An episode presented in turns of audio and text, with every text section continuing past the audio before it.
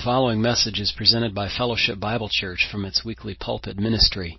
We offer an expositional study through entire books of the Bible, one verse, paragraph, or chapter at a time. We pray that you'll be blessed by listening in. Thanks for visiting. We're going to turn our Bibles to the book of Joel, the book of Joel. So find your major prophets and then follow on through the minor prophets. Get to Ezekiel and Daniel. Once you get to Daniel, you're getting close. Hosea and then Joel. Hosea, Joel, Amos. Now we've addressed uh, some matters in Joel chapter 1 and you might recall that we uh, spoke about two kinds of, what did I call them, plagues that occurred in the uh, nation or to the nation that Joel spoke about. One was the plague of locusts and the other was the drought in the middle of that section, Joel calls for the people, well, maybe God through Joel, I should say better, calls for the people to uh, repent. And he says in verse 13 of chapter 1, Gird yourselves and lament, you priests. Wail, you who minister before the altar. Come, lie all night in sackcloth, you who minister to my God. For the grain offering and the drink offering are withheld from the house of your God. Consecrate a fast, call a sacred assembly, and all the inhabitants of the land into the house of the Lord your God, and cry out to the Lord. We've done some of that tonight, calling out to the Lord on behalf of the nation in which we live. And uh, I'm sure that it would be profitable for us to do yet some more of that. But uh, we've got to reach our people. Our people need to know that judgment is impending and that uh, there's going to be a big trouble for them if they do not repent. They will perish in their sins, as Jesus said in John chapter 8. But I, I mentioned this section on repentance, or the call for repentance rather, because it sits in the middle of the chapter. You have the locust judgment, call for repentance, and then you have the drought judgment or plague. Chapter 2 is similarly structured. You have a mention of the day of the Lord in verses 1 through 11 and an army comes. And I, so what I've done is I've put this as a third plague in my outline so that it really connects with chapter 1. And then, in the middle of chapter 2, you have, guess what? A call for repentance again. Look at verse 12. Now therefore says the Lord, turn to me with all your heart, with fasting, with weeping, and with mourning. And then that runs all the way down through verse 17. And then verse 18 of chapter 2 picks up what I believe to be a far future prediction of, well, look at verse 18. Then the Lord will be zealous for his land and pity his people. The Lord will answer and say to his people, Behold, I will send you grain and new wine and oil, and you'll be satisfied with them. I will no longer make you a reproach among the nations. Now, it's evident that that's not happening today and has really not happened much at all in history uh, ever. I mean, perhaps during the reigns of David and Solomon, Israel was highly respected, but very little since then, and certainly before then. So, plague, call for repentance, plague, then chapter 2, plague, call for repentance, and then restoration. And then chapter 3, is really all about the uh, future, far future, like chapter 2:18 through the end is, but this is about the judgment of God on the nations. And you can see that if you look in chapter 3 and verse number uh, 1. And behold, in those days and at that time, when I bring back the captives of Judah and Jerusalem, I will also gather all nations and bring them down to the valley of Jehoshaphat and I will enter into judgment with them there on account of my people, my heritage Israel, whom they have scattered among the nations. They also have divided up my land. They have cast lots for my people, have given a boy as a payment, so on and so forth. So you have uh, a bunch of far future stuff going on here in, in chapter 3 and the end of chapter 2. But I get ahead of myself. I'm trying to do that kind of overview just to let you know what Joel is all about. Now, he's detailed locusts and drought. They devastated the nation of Israel. The third plague is the destruction by an army. The third plague is the destruction by an army. And that's our first point this evening. I'm going to ask the question and answer it. Does chapter 2 describe a human army or a locust army? Let's read it and see. Blow the trumpet in Zion, chapter 2 says, and sound an alarm in my holy mountain. Let all the inhabitants of the land tremble, for the Lord, I'm sorry, for the day of the Lord is coming, for it is at hand. A day of darkness and gloominess, a day of clouds and thick darkness, like the morning clouds spread over the mountains. A people come, great and strong, the like of whom has never been, nor will there be nor will there ever be any such after them, even for many successive generations. A fire devours before them, and behind them a flame burns. The land is like the Garden of Eden before them, and behind them a desolate wilderness. You see that picture there? You have a wonderful, lush vegetation before they come, and then when they roll through, they just destroy everything. Surely nothing shall escape them. Their appearance is like the appearance of horses, and like swift steeds, so they run. With a noise like chariots, over mountain tops they leap, like the noise of a flaming fire that devours the stubble. Imagine that, would you? Have you ever heard a loud fire? A loud fire. The loudest, probably, probably the loudest kind of fire I've heard is in a huge bonfire. I mean, you know, I'm not talking about a little pile of sticks. I'm talking about a huge pile of sticks, brush. But you can imagine a forest fire. Some have described it. Maybe you could look it up online and see what does the forest fire in California sound like when you are nearby to it. Certainly, what does it smell like? What does it look like? Okay, um, so the noise of a flaming fire, like a strong people set in battle array. Before them, the people writhe in pain all faces are drained of color. They run like mighty men. They climb the wall like men of war. Everyone marches in formation, and they do not break ranks. They do not push one another. Everyone marches in his own column. Though they lunge between the weapons, they are not cut down. They run to and fro in the city. They run on the wall. They climb into the houses. They enter at the windows like a thief. The earth quakes before them. The heavens tremble. The sun and moon grow dark, and the stars diminish their brightness.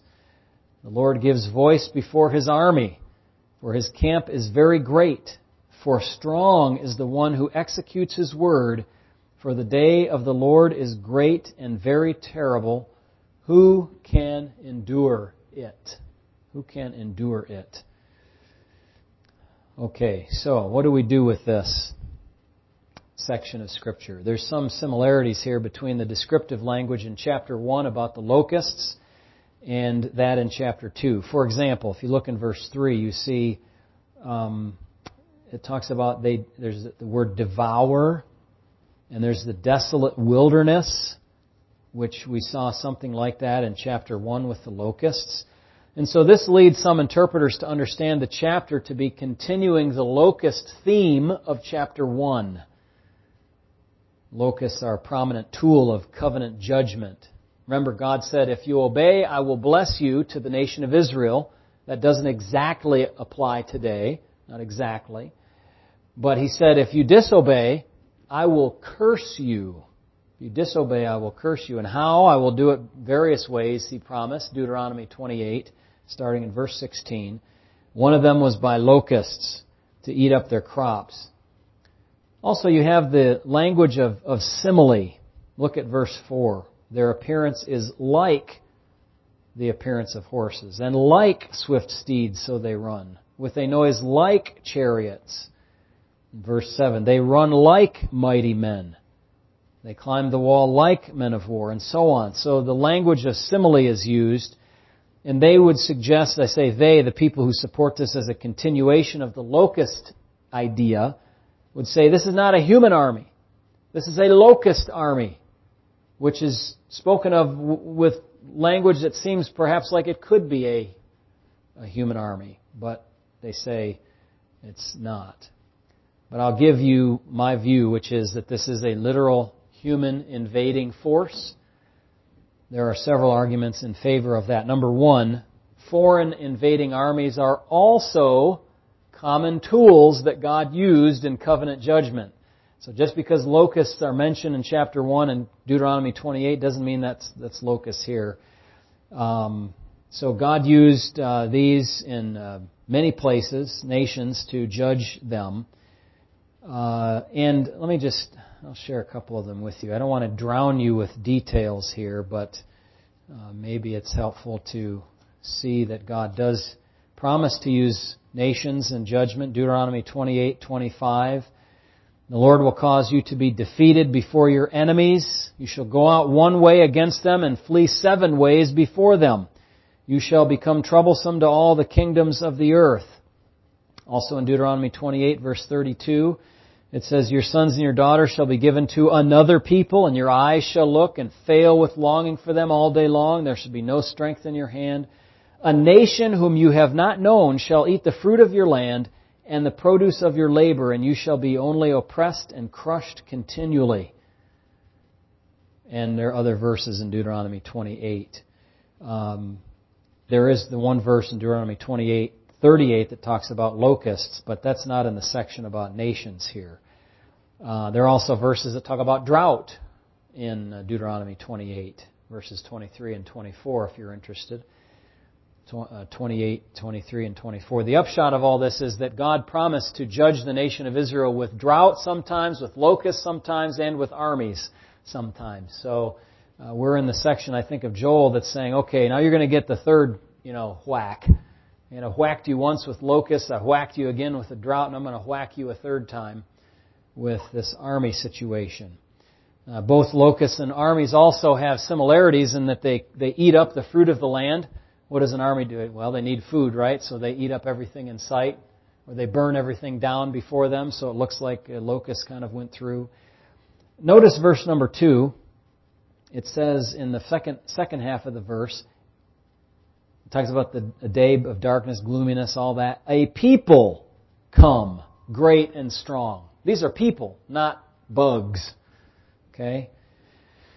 Um, I probably could add a couple of other arguments. One would be that we've already left the locusts behind. We, we moved on to drought. So the drought intervenes, and it's not necessary that we restart locusts again. So we're starting a new section. Um, I could also uh, say uh, that the the uh, army in verse 20. look at verse 20. Look at verse 20. I will remove far from you the northern army. Does your Bible say that? Northern army? 20. Northern army. I'm interested in another non, non New King James translation. Anybody have the northerners? Okay, yeah. The the difficulty with that uh, not that and that translation, but with this whole idea of the northern something, is that typically the locusts would come from the south or the southwest. So uh, that's kind of a strike against this view of locusts here, and in favor of my understanding of a regular army of people. Uh, also, you have the um, the issue of the the uh, formation of this army. Do you remember reading how they uh, they march in formation? They do not break ranks. They do not push one another. They lunge between the weapons. It sounds like um, this is anachronistic now, but it sounds like the Roman army, you know, shield to shield, shoulder to shoulder, just pushing right through and destroying everything in front of them. They're not veering from their mission. Their mission is to stay in line and and uh, you know do their battle that way. I haven't seen locusts fly in such a uh, orderly fashion. that would be weird if they did, but I haven't seen that. So uh, that would be uh, an argument in favor of a human army. And then finally, the, the Old Testament uses locusts in the likeness of an army. In, in other words, the opposite of what this this view is saying that the army is the you know the likeness of locusts, but here it's the reverse. The locusts are the likeness of the army. We saw in chapter one that chapter one was real locusts like an army. Chapter two speaks of a human army that has some characteristics like locusts. I know I probably got us all turned around there in what I just said, but uh, look at uh, if you can find it. Jonah, Micah, Nahum. Look at Nahum chapter 3, verse 15.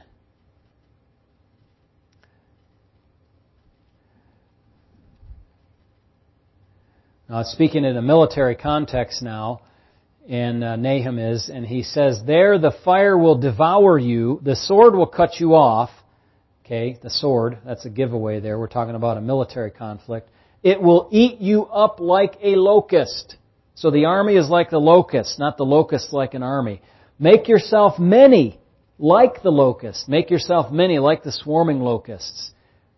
You have multiplied your merchants more than the stars of heaven. The locust plunders and flies away. Your commanders are like swarming locusts, and your generals like great grasshoppers which camp in the hedges on a cold day. What happens when the sun rises on those guys? You know, they're, they're there, it's kind of cool out, they don't move too well, but when the sun rises and they warm up, boom, they're gone. Okay, so, uh, the Bible uses the figure of locust to describe an army and its, some of its movements. Now, uh, so I've made the case. I've given you, I think, seven reasons why I think this is a human army. What are the characteristics of this army?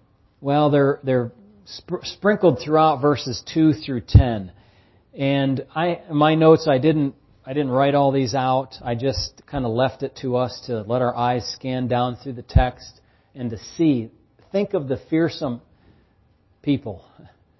You do not want to be in a military conflict. Let's just put it out there.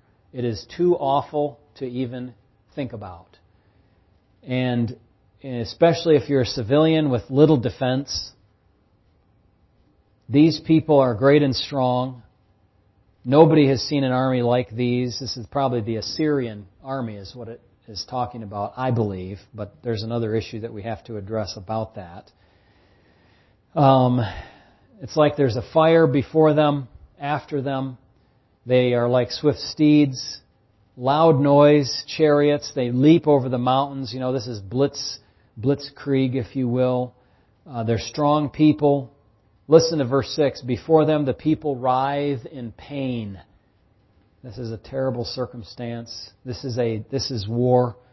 There's no nothing good about war. Uh, the faces are drained of color. You know, talk about total abject fear. You're going to die momentarily. These people are going to come and get you. They run like mighty men. They climb. They march. They don't break ranks. They push. They don't. I mean, they don't push one another. They push ahead. Uh, they march in their own column. They're not cut down. They run. They run. They climb. They enter like a thief. You can imagine, you know, an army of 10,000, 20, 30, 100,000 marching in time. What does that do to the earth? Vibrations, the earth quaking. Everything's dark. Uh, and I don't know about the, you know, I haven't spent a lot of time thinking about the nature of the heavenly disturbances here. We'll see plenty of those in uh, chapter later in chapter two and in chapter three as well. Uh, picturesque of the darkness of the day. There's nothing good about it, and uh, so that's the characteristic of the army. We've I've alluded to also the fear that comes before this army. All of their devastating actions raise alarm, and the day of the Lord is so terrible.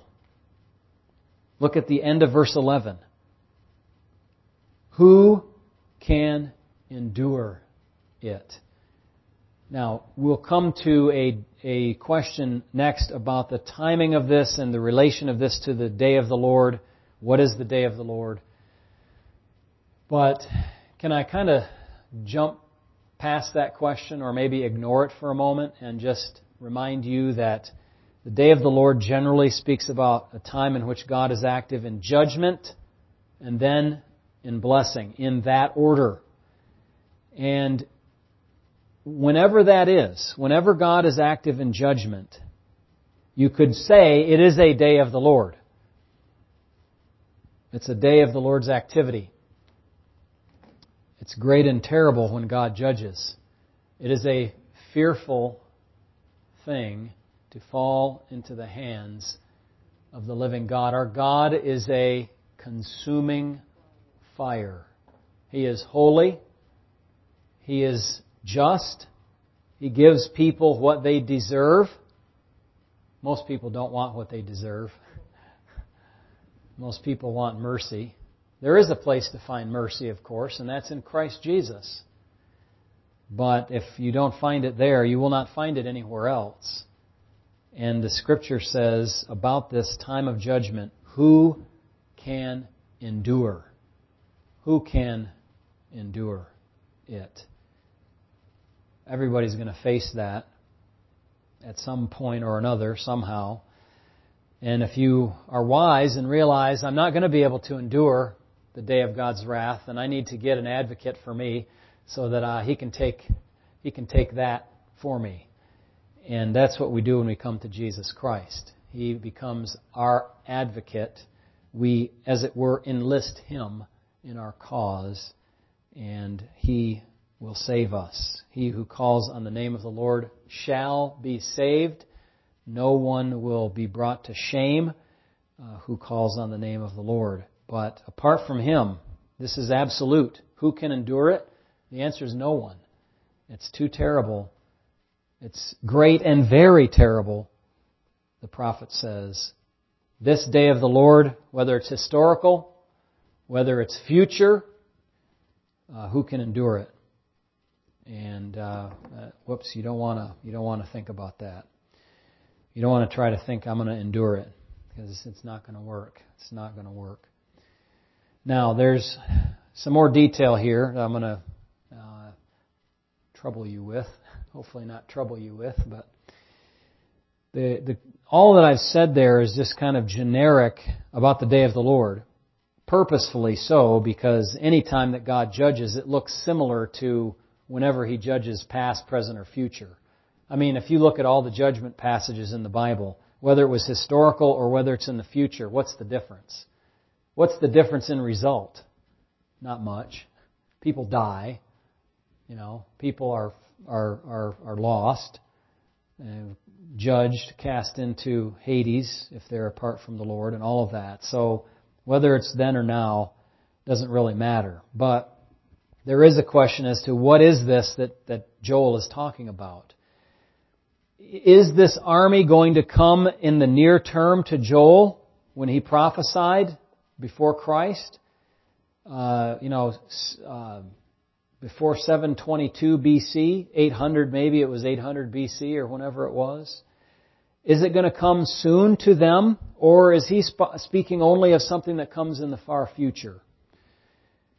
And this is inextricably, this question, inextricably linked to the issue of whether the day of the Lord is spoken of here as if it's either near or far off, or both perhaps. It seems that, to this reader anyway, to me, that the beginning of the book speaks of near-term events, locusts and drought. While the end of the book speaks of the future restoration of Israel.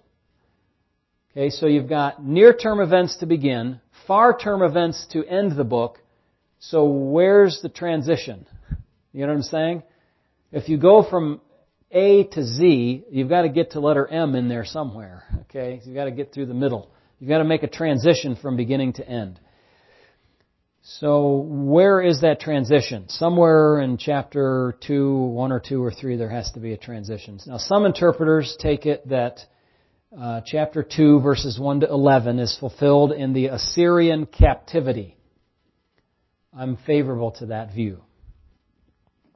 Even though it talks about a day of the Lord. Hang with me here now. We're probably not going to get through all of this tonight. No, we won't. But uh, we'll start it and then review it again next time. The question is, again, what is this day of the Lord? When you read about the day of the Lord, is it something that you can just say, ah, that's in the past, I don't have to worry about it? Or is it something that's only coming in the future, and you get terrified about that? Or is it a combination or something like that? So, what is this day of the Lord? Now that's, so Walvoord says the text we've read has already been fulfilled, Assyrian captivity. MacArthur locates the transition between the near fulfillment and the far fulfillment in this very area of the text from 2 1 through 17. And here's how it sounds like his notes in the study Bible address the issue. It sounds like he's saying this is a transition that addresses both past and future at the same time. Okay? Um, and that is a common view that uh, some people hold. Compton, at the seminary, locates the transition at chapter 2 and verse 1. So he's saying immediately at chapter 2 1, it moves us into the far future. That's the day of the Lord. Okay? And Compton is very strict that there is only one day of the Lord in the Bible, that's future. So from 2-1 forward is fulfilled exclusively in the future tribulation, he says. Now, as far as I'm concerned, I take the transition to be at 218. All the stuff up to that is past. So Walvoord is is fine, I think, in this. And I would add verses 12 to 17 to what he has said to say that's all past. 218 talks about the future restoration of Israel. Now, could I be wrong? Sure. I'll find out later. But uh, I'm not going to sweat it at the moment because I'm looking at it as best I can and trying to, and, and you know, I'm not hardly going to be in bad company if, I, if I'm with Walvoord, MacArthur, or Compton, right? Uh, all those guys are esteemed uh, instructors in God's Word. So uh, you, you can't say all three of them are right at the same time because it's just not possible. The law of non-contradiction doesn't allow you to do that. So I understand the transition is fairly abrupt at 218. The prophet begins to see afar off into the future. And uh, the call for repentance in 212 to 17 is connected to the past. Let me, let me try to justify that to you a little bit now.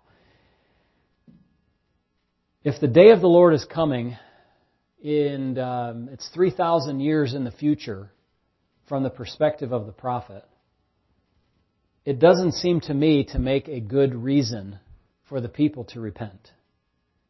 Now, if they don't know when it is and it's imminent, could be at any moment, then it could be a good reason for them to repent.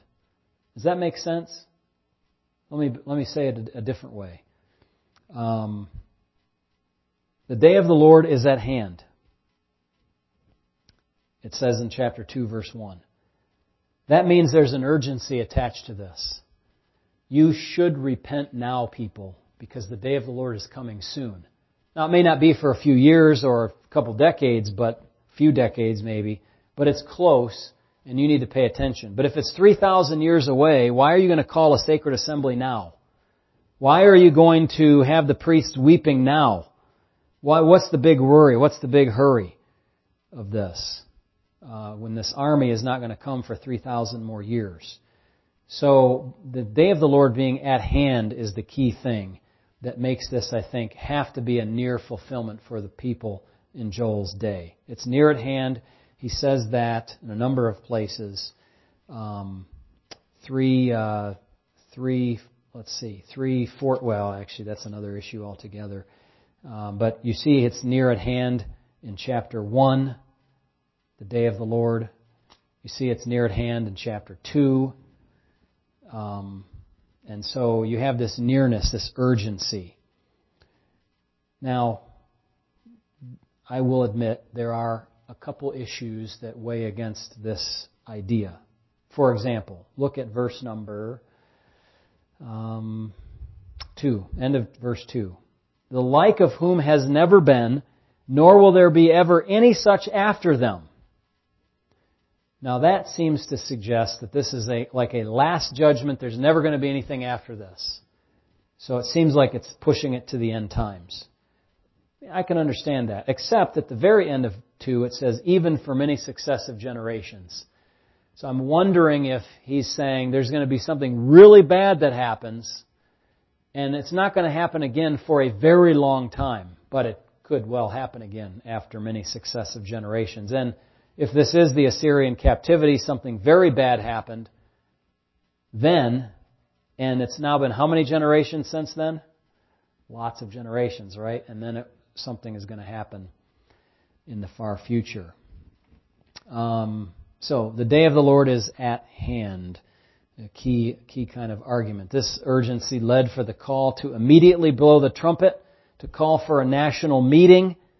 Chapter 2 verse 15, blow the trumpet in Zion, consecrate a fast, call a sacred assembly, gather the people, sanctify the congregation, assemble the elders.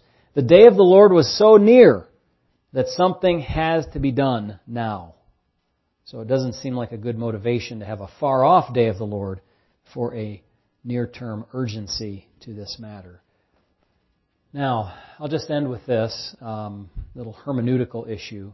When you read the Bible, uh, or read interpreters of the Bible, you'll see they say this idea that, well, it could be the answer to this conundrum, near or far, is not near or far, it's near and far.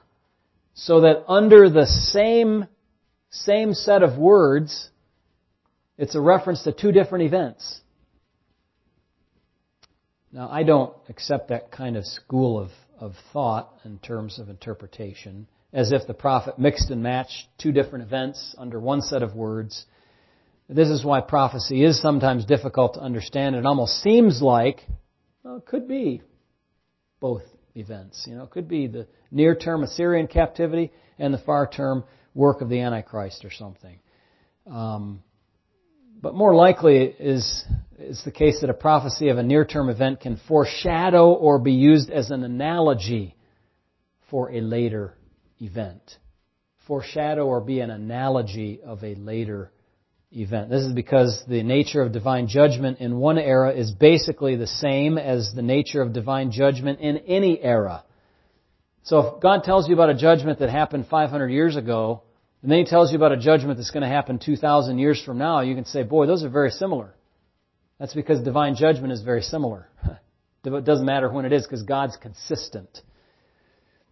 And in turn, because God is unchanging, uh, and, and, sorry, and this in turn is because God is unchanging, and, and though the extent or devastation of the judgment may be different from a local viewpoint, it basically looks the same when God brings calamity on a people or a city or a region. And I take it that most biblical prophecies are quite specific. What I mean by that is they're not Nostradamus like um, predictions.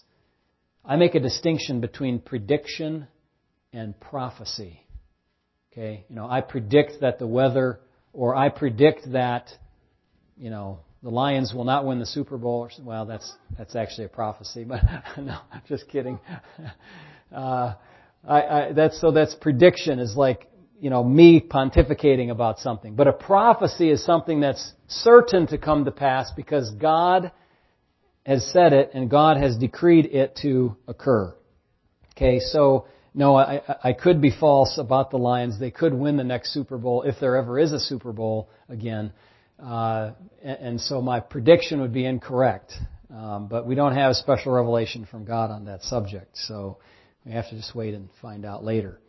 So their prophecies are specific, and they're, they usually point to a particular time of fulfillment. Even though, if, even if we can't tell the year, day, or hour of that fulfillment, we can kind of tell. Look, the day of the Lord is at hand. Something bad's about to happen. You people need to repent. And it looks like this was the Assyrian captivity.